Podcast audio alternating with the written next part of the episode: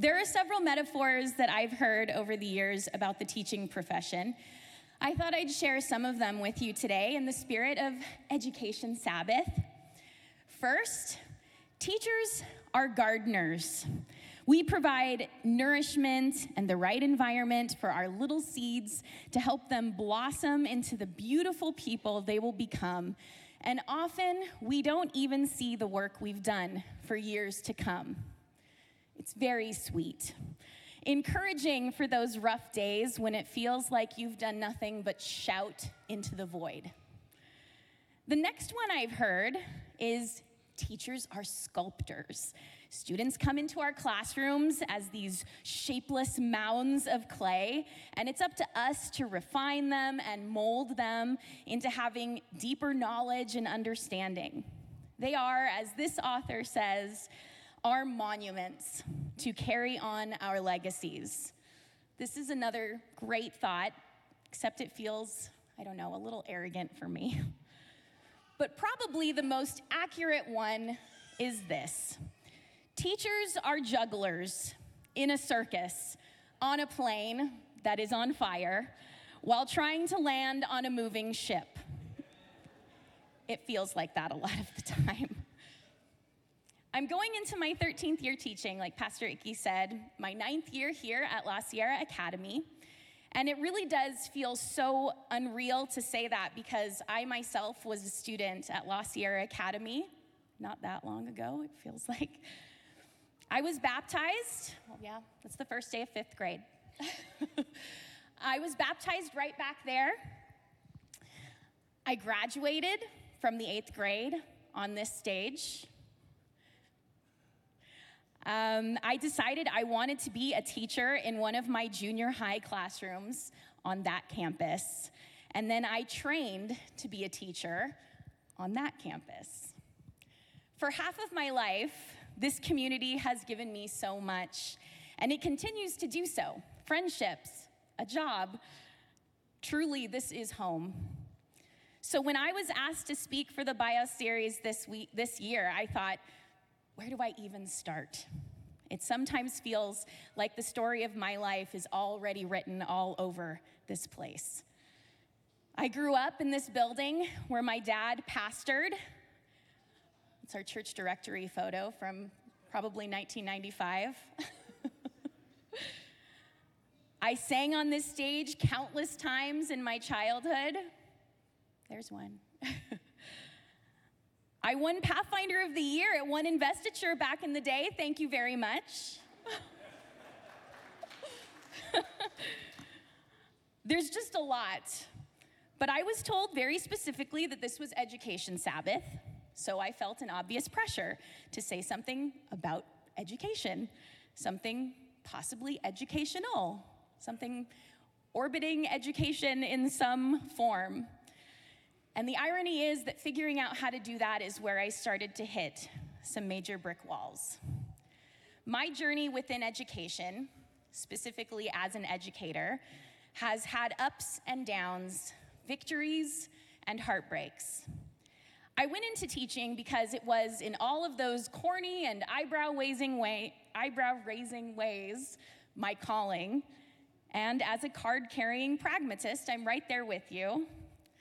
I was 12 years old, which is terrifyingly enough the exact age of my oldest daughter, when I was sitting in my seventh grade English class at La Sierra's junior high. I encountered a teacher who threw my future into focus in a way that it never had been before. Here was a woman who was sophisticated and intelligent and funny, who got to talk about books and encourage people to express their feelings for a living. So that was the year I declared my major, six years before anyone ever asked. By the time someone finally gave me a classroom of my own, I'd wanted to be a teacher for almost half my life. And I went in I went through the wringer to get my classroom too. I graduated from college in 2009 in the middle of a recession when I couldn't even get a minimum wage job in retail, let alone in education. After Matthew and I got married, we moved to Arkansas to take a job at the Cracker Barrel Yes, really. And Devo asked me for a photo of this, but um, we've scrubbed that from the record, so it doesn't exist. The next school year, we heard of a little independently supported school in East Texas that needed an English teacher and a history teacher. When we got there, we found out they couldn't pay us a normal teacher salary. In fact, we made more at the Cracker Barrel. and we were essentially signing ourselves into indentured servitude, but I didn't even care a little bit. I was teaching, and it was one of those rare things in life that is just as amazing as you think it will be. I fell in love. And let me be clear the hits started coming, like needing to move to a new school that would actually offer health insurance, or being fired when my newborn got in the way of the demands of being a boarding school employee, or trying to get my California teaching credential when I was in three states that were not California. Still, I loved teaching. I felt grateful every day that I got to do what I was doing with my life. But that's not to say that I saw everything through rose colored glasses. There are deep and foundational issues within the education system. A system that was created with factory workers in mind, that hasn't changed despite the ways that our society has shifted to value more innovation, creativity, and critical thinking. But I felt that I was able to work within the world of my own classroom to do what I could to make the best of that imperfect system. And I was hopeful that eventually the system might catch up. I still am. But you're waiting for the and then, right? The inevitable shift in the story where I tell you that something has changed, and you probably think you know what it is already. The pandemic hit education in a way that we're still feeling waves from. People left the profession in droves. Online or hybrid learning was a thing of dystopian nightmare. Quarantining and masking and plexiglass shields robbed all the personality out of the classroom, all the joy. It became sterile and bland but the crazy thing is that none of those things made me question, even for a minute, whether I still wanted to be a teacher. It was something to get past, something to endure. I never questioned that I'd come out on the other side still joyful. But a few school years later, last school year, in fact, something did change. And I don't know what by all accounts, an ordinary year with ordinary issues, with ordinary trials. But in the midst of all of that ordinary, I felt like I'd been flattened into a two dimensional version of myself. I was exhausted, I was short tempered, and worst of all, I felt absolutely no joy. One of the brick walls I was coming I was hitting and coming up with what to talk about today was this exact moment where I admit to a congregation full of my community members, my students, parents of my students, my colleagues. I hesitated to say all of this because so many of you place your children in my classroom every day. And part of what made the past year so difficult was knowing that there was a trust given to me a nonverbal contract that had been signed that I would give the best of myself every day. And my best has always been enthusiastic and energetic and joyful. But I was drained, exhausted, joyless. I cried through most of the last week of school. I was devastated, terrified. Suddenly, the thing I loved felt like the thing that was holding me hostage and I couldn't think of a single way to reharness the joy. I couldn't even really figure out how to put what I was feeling into words. Dare I speak the word burnout aloud? This is something that that happens to people who don't really love teaching, who fell into the profession temporarily or never really embraced the challenges of the job, not to lifers like me, not 12 years into a 40 year career. That same week, the last week of school, Devo asked me if I would speak for Education Sabbath at church at the end of the summer. Talk about crazy timing. And while there are a lot of things about myself that I struggle to like, one thing I appreciate about me is that I'm honest. So when I was asked, I knew I couldn't come up here today and say, Yay, teaching! I had to tell the truth. So I spent the summer relaxing and vegging and doing absolutely nothing related to school to achieve a sort of factory reset on my brain. And when it was time, I eased back in bit by bit. I did continuous checks with myself. How are you feeling? Are you dreading the school year? Is this one gonna be better than the last? And if it ever felt like too much, I backed off, waited a while to try again. Social media gets a bum rap a lot of the time, but I find more often than not, it has the ability to connect people who are struggling, people on the fringes, with others who feel the same things that they do. I can't tell you how many times I've come across a post that felt so eerily true and real by saying something that I had felt but never had the courage or intuition to say myself. One instance of this happened to me a few weeks ago while I was preparing what I was going to say today. And if you follow me on Instagram, this might be familiar because I had to repost it. These words rang so unbelievably true to me in this season of my life, both as a teacher and with all the things that I've been digesting. I wanted to share a few of them with you today in case they ring true for you as well. Words to repeat to yourself in August. I will continue to breathe as I pace myself through the days and weeks ahead. I will give energy to what I need to give energy to and rest where I need to rest. I am allowed to challenge myself while also being gentle with myself as I start to lose my place in what I'm reading, as I start to plan ahead I am allowed to refine success. I'm free to create my own rhythms.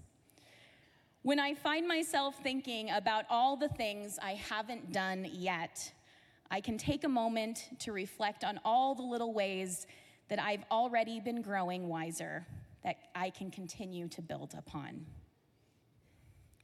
Here's the really scary part after all the relaxing and the resetting, the questions and self examination, I still just don't know. I don't know if I will ever have the 100% pure and undiluted level of joy I once had for teaching, or if I'll settle into more of a 70 30 split, probably the average person's feeling about their job. I don't know if I'll learn to be okay with less or if I'll figure out how to climb back to the top of the mountain. But what I know, what I'm learning, is that I'm allowed to be human, that even as a teacher, even with that nonverbal contract I mentioned, where I give my best to the kids in my desks, I'm allowed to be tired. I'm allowed to downshift when I need to. I'm allowed to ask for help. So while we're here, maybe we actually verbalize that nonverbal contract. I will promise to give my best, whatever level of myself that is, every day. I will promise to teach your children with love, to show them that imperfection is okay and that reaching out for support should be celebrated. I will teach them to appreciate a good book and to see the world with empathy and kindness. And you can promise to see your children's teachers as people who have flaws but are doing their best, as humans who make mistakes but not with intention, as professionals whom you can rely on to know their craft and base their behaviors and practices on that expertise. This year, I'll be leaning into the experience of a more seasoned, more realistic, more balanced view of my job. I'll be learning to accept that nothing is joyful all the time, and that even careers have honeymoon phases, and 12 years is a pretty good honeymoon phase. I'll learn to manage my stress so I can see years 20, 30, and 40 in my classroom. I'll adjust my expectations of what success feels like and I'll start to see a professional to help me manage my mental health better. And I am so blessed to do that with a community that embraces and faces difficulty rather than asking for it to be hidden. So thank you for that from the bottom of my heart. I was asked to ask you all to stand for the reading of the word this morning.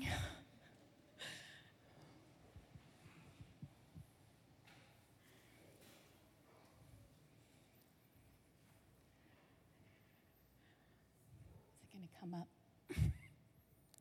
there we go. When Elijah saw how things were, he ran for dear life to Beersheba. Far in the south of Judah, he left his young servant there and then went on into the desert another day's journey. He came to a lone broom bush and collapsed in its shade, waiting in the worst way to be waiting in the worst way to be done with it all, to just die Enough of this, God. Take my life. I'm ready to join my ancestors in the grave. Exhausted, he fell asleep under the lone broom bush. Suddenly, an angel shook him awake and said, Get up and eat. He looked around, and to his surprise, right by his head were a loaf of bread baked on some coals and a jug of water. He ate the meal and went back to sleep.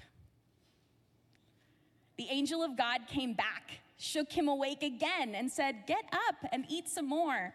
You've got a long journey ahead of you. He got up, ate, and drank his fill, and set out, nourished by that meal. He walked 40 days and nights all the way to the mountain of God, to Horeb. When he got there, he crawled into a cave and went to sleep. Then the word of God came to him So, Elijah, what are you doing here? The Word of God.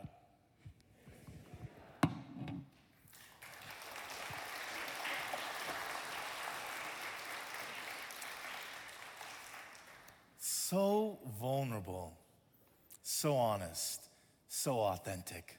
Can we give Lynsey another big round of applause?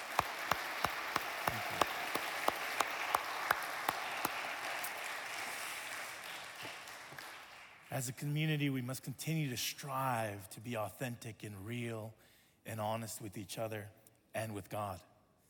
13 years ago, the journey started. 13 years ago, the first iPad was launched. 13 years ago, a little app known as Instagram started. 13 years ago, Lady Gaga wore a meat suit. Does anyone remember? meat suit? Why, Lady Gaga? We still ask 13 years later. 13 years ago, Toy Story 3 hit the box office. Barack Hussein Obama was the president. 13 years ago, in 2010, yes, Crocs were in. Many of us were singing songs by Bruno Mars, Just the Way You Are. 13 years ago, for some of us, that was a blink of an eye. It just was yesterday. For others of us, it seems so long ago. 13 years ago, a young, passionate, educated, idealistic Lynsey steps into the classroom and the universe changes. World peace among us no more wars or misunderstandings. And the only adults that were being formed were intellectuals who were generous. 13 years ago, when she stepped into the classroom, the utopian earth of equity, inclusion, and justice became a reality. That's not true, as you and I already live in this reality. Maybe somewhere in the multiverse this is true, but here today it's not the way things work. You and I, we, we come into these spaces and, and we, we pour our hearts in and we believe that something special would take place, and maybe it does, but reality doesn't shift like so. Instead, life is filled with deadlines and goals and lesson plans and expectations, responsibilities we have to take care of, fires we've got to put out, and distractions that divide our attention. Against the deepest of our desire to change the world, the world usually ends up changing us. I read a post that I just thought was really funny, so I wanted to share it with you. And it has to do with my, my occupation, being a pastor. Um, it said, Most new pastors think they're gonna change the world, and they almost get fired for changing the bulletin. right, right. It's exhausting. It's exhausting. Here in our story today, Lynsey and Elijah are exhausted. Elijah is a difficult person for me to relate to. Elijah, it just seems like such, such a, a large figure. Uh, I, relate to individuals in the Bible like Peter. You know, they're, they're kind of quick to answer, then they have to step back, learn and relearn and relearn. The disciples are kind of my rhythm because Jesus had to often tell them, You of little faith, or do you not understand what I'm telling you? So their rhythm and mind fall more in line. But Elijah, Elijah's a prophet. He, he's an individual who has a lot of, of weight wherever he goes. It seems as if he's such a lofty character. I, I have a difficult time connecting with someone so righteous. You know that you are righteous when you can pray and fire from heaven comes down. Somewhere in the Bible, we learn that the prayers of a righteous person avails what? Much. In all my years of praying, never has fire come down from heaven. Can I get an amen? Maybe it's good that it never did. When I think of Elijah, he's such a righteous, lofty prophet. And yet, in this moment in the story,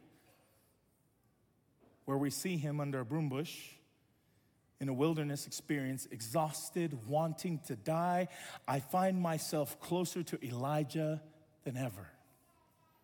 In his words, enough of this, God, take my life. I'm pulled into his story. I think we're all pulled in because for the first time, we really get to see Elijah. We see the person of Elijah. We see Elijah's heart. We see Elijah's sorrow, Elijah's pain. There he is, bare before God. He is being completely authentic.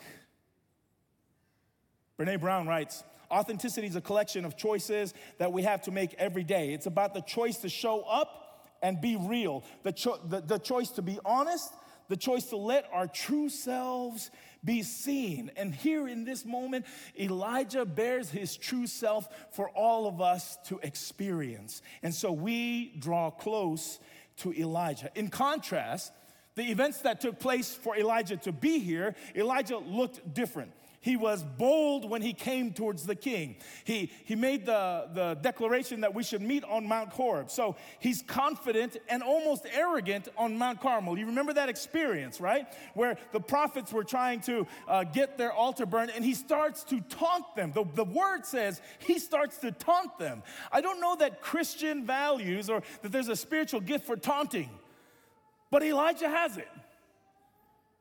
He's taunting. So he's confident, he's, he's almost arrogant. He produces a great miracle and he's decisive about putting the prophets to death. In our world, these attributes are seen as great leadership to be bold and confident, to be producers, to be decisive. When we see this in people, we often say, wow, great leadership. But notice that in this story, the only thing that God told Elijah to do was to go and present yourself to Ahab. Instead, when Elijah goes to present himself to Ahab, he not only presents, but he steps into this facade of who he thinks God needs him to be. He becomes bold and arrogant he produces and he's decisive. And, and in our world today, we say, wow, there is great leadership. We attribute success to these kind of individuals who show these kind of characteristics. We equate such leadership with success. Thomas Keating, in his book, The Human Condition, writes this We have oversubscribed to the language of success. We have oversubscribed to it. We want success in so many different facets. We're looking for leaders that, that pull these things out. And so when people step into these positions, they try to, to be this role. It's called the false self, to borrow a term from psychology. Is this Elijah, the Elijah God wanted to use? Or is this Elijah who showed up on Mount Carmel, the one who thinks he needs to be in order for God to use him? In order for Ahab to listen, in order for the prophets to respect him, in order for Jezebel to be scared of him? Is he filling in shoes because he thinks this is what needs to happen? Or is he truly just being who he is in God? It was Elijah who chose the confrontational meeting on Mount Carmel. It was Elijah who chose to taunt the prophets. It was Elijah who called for their lives. Elijah was doing what Elijah believed the people needed of Elijah and what God was calling Elijah to do. And it wasn't until Elijah was down by the broom bush in the desert by himself that he could be authentically true of how exhausting it is to be something you're not, to lay down and want to give up, that their God was able to meet him and supply his truest need. Elijah seems to be emoting from a place that borrows a phrase of psychology that I mentioned the false self. In the book Gift of Being Yourself, David Benner, he has a, a bit of a graph where he points out spiritually where our false selves can be and where our true selves can be. I just put a couple of them up here for you just to see. Uh, the first one is the false self is a security and significance achieved by what we have, what we can do, and what others think.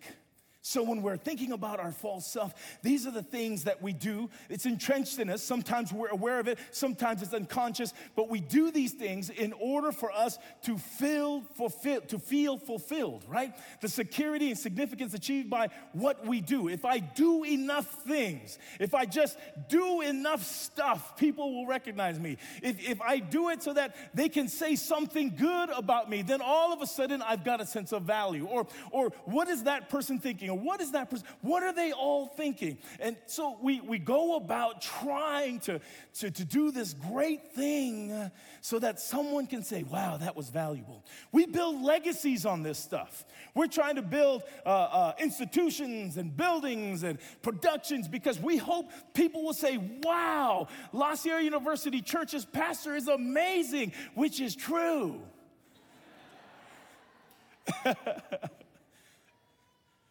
but not because of that. You see, this is the false self, and when we feed our false selves, it's exhausting. But the true self looks like this security and significance achieved by being deeply loved by God. Elijah's in a place where he can be nothing but himself He's vulnerable, and in that place, God deeply loves him and he experiences it. Another false self is the identity is our idealized self, right? So when you think about, okay, well, I've got to be a pastor, and what a pastor does is this, or I have to be a teacher, and a teacher, if I'm going to be a teacher, I've got to show up at 5 a.m., and then I can't go home until 4 a.m., and then I go to sleep for an hour, feed my kids, and get back here. And so we try to leave to this idealized self, right? Like, this is what a teacher does. I've got to carry this. And someone says, hey, you don't have to be that way. No, I'm a teacher. Whoa, okay. The true self finds their identity is who we are and who we are becoming in Christ. It is the release of what other people think it should look like, it is the release of what you think it should look like and then to become more and more like Jesus in a space where you allow Jesus to fill you completely and wholly. Here, in his authentic true self, Elijah is keeping it real. I am exhausted. I don't want any more. I'm done. Here's where God sends help because God does not leave Elijah alone in his despondency. God doesn't leave him there in his place of vulnerability. God loved Elijah deeply, and so he begins to care and nurture and feed. And if I may be honest, we cannot be cared for, nurtured, or loved until we are vulnerable enough to say, I need love. Until we are able to put our walls down and let others care for us this place where Elijah is, God is able to begin to pour into him. Notice that Elijah's humanity did not repulse or anger or offend God. Elijah, fully in his humanity and not in his success, was loved by God. And this, this I just, I, I want this to sit with us for a little bit here. You are loved by God in your humanity, not in your success, not in your title, not in your legacy, not in what you can do without sleep. You are loved wholly, completely, and fully by God in your humanity. God sees you as you are and loves you deeply. Turn to somebody and say, God loves you. Tell somebody else, God loves you. Elijah could not experience this until Elijah was ready to be vulnerable with God until Elijah was ready to release the legacy, until Elijah was ready to put down the mask and break down the walls and say, I'm tired, God. And God said, Now, now I can fulfill you. Too often we think that showing up in our humanity is weakness. We teach the next generation don't look weak. Don't show your, your soft side. Don't let people see you cry. Pull yourself up. And so we go about with these scars thinking that if we if we are vulnerable at any moment somehow the world is going to implode on us and the irony is it isn't until we are vulnerable till we can truly experience joy. Vulnerability sounds like truth and feels like courage. Truth and courage aren't always comfortable, but they are never weak. Brene Brown. So, when here in our community we say that God loves you, we mean that God loves you in your humanity. Lynsey Mize shared, I don't know if I'll learn to be okay with less or if I'll figure out how to climb back to the top of the mountain. What I know, what I'm learning is that's okay. I'm allowed to be human. You don't have to be God when you leave here today. You're allowed to be human. You don't have to hold the system together. God will do that. You don't have to defend every church idea or fundamental belief. God's got that covered. What God needs of you and I is to just be human, to be loved in our humanity, and then to be the best human beings we can be because of Jesus in our life. I'm allowed to be tired, Lynsey said. I'm allowed to downshift when I need to. I'm allowed to ask for help. And you can promise to see your children's teachers as people who are flawed, but do their best, as humans who make mistakes but never with intention. I would like to release you today being vulnerable to God and to each other. Being okay that at times you will make mistakes. Turn to someone and say, Oh, you'll make mistakes. Careful if it's your spouse. And it's okay. You'll fail. It's okay. Your value is not based on the success or the failures that you experience. Your value is based on the blood of Jesus Christ, who loves you just as you are.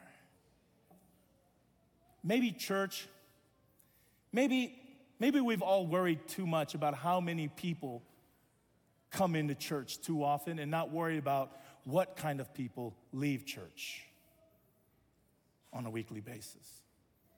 Maybe we're worried too much about what people will think of us if we're too honest. Maybe we think, are we too broken to be loved by God and by others? Maybe we're so busy carrying the facade of the false self that we have a difficult time being real. Today, I give you permission. You can be exhausted. Teachers, you can be tired. You had a long week. Amen. You can make mistakes. Your success and your failures do not define you. The love of God defines you. Be well.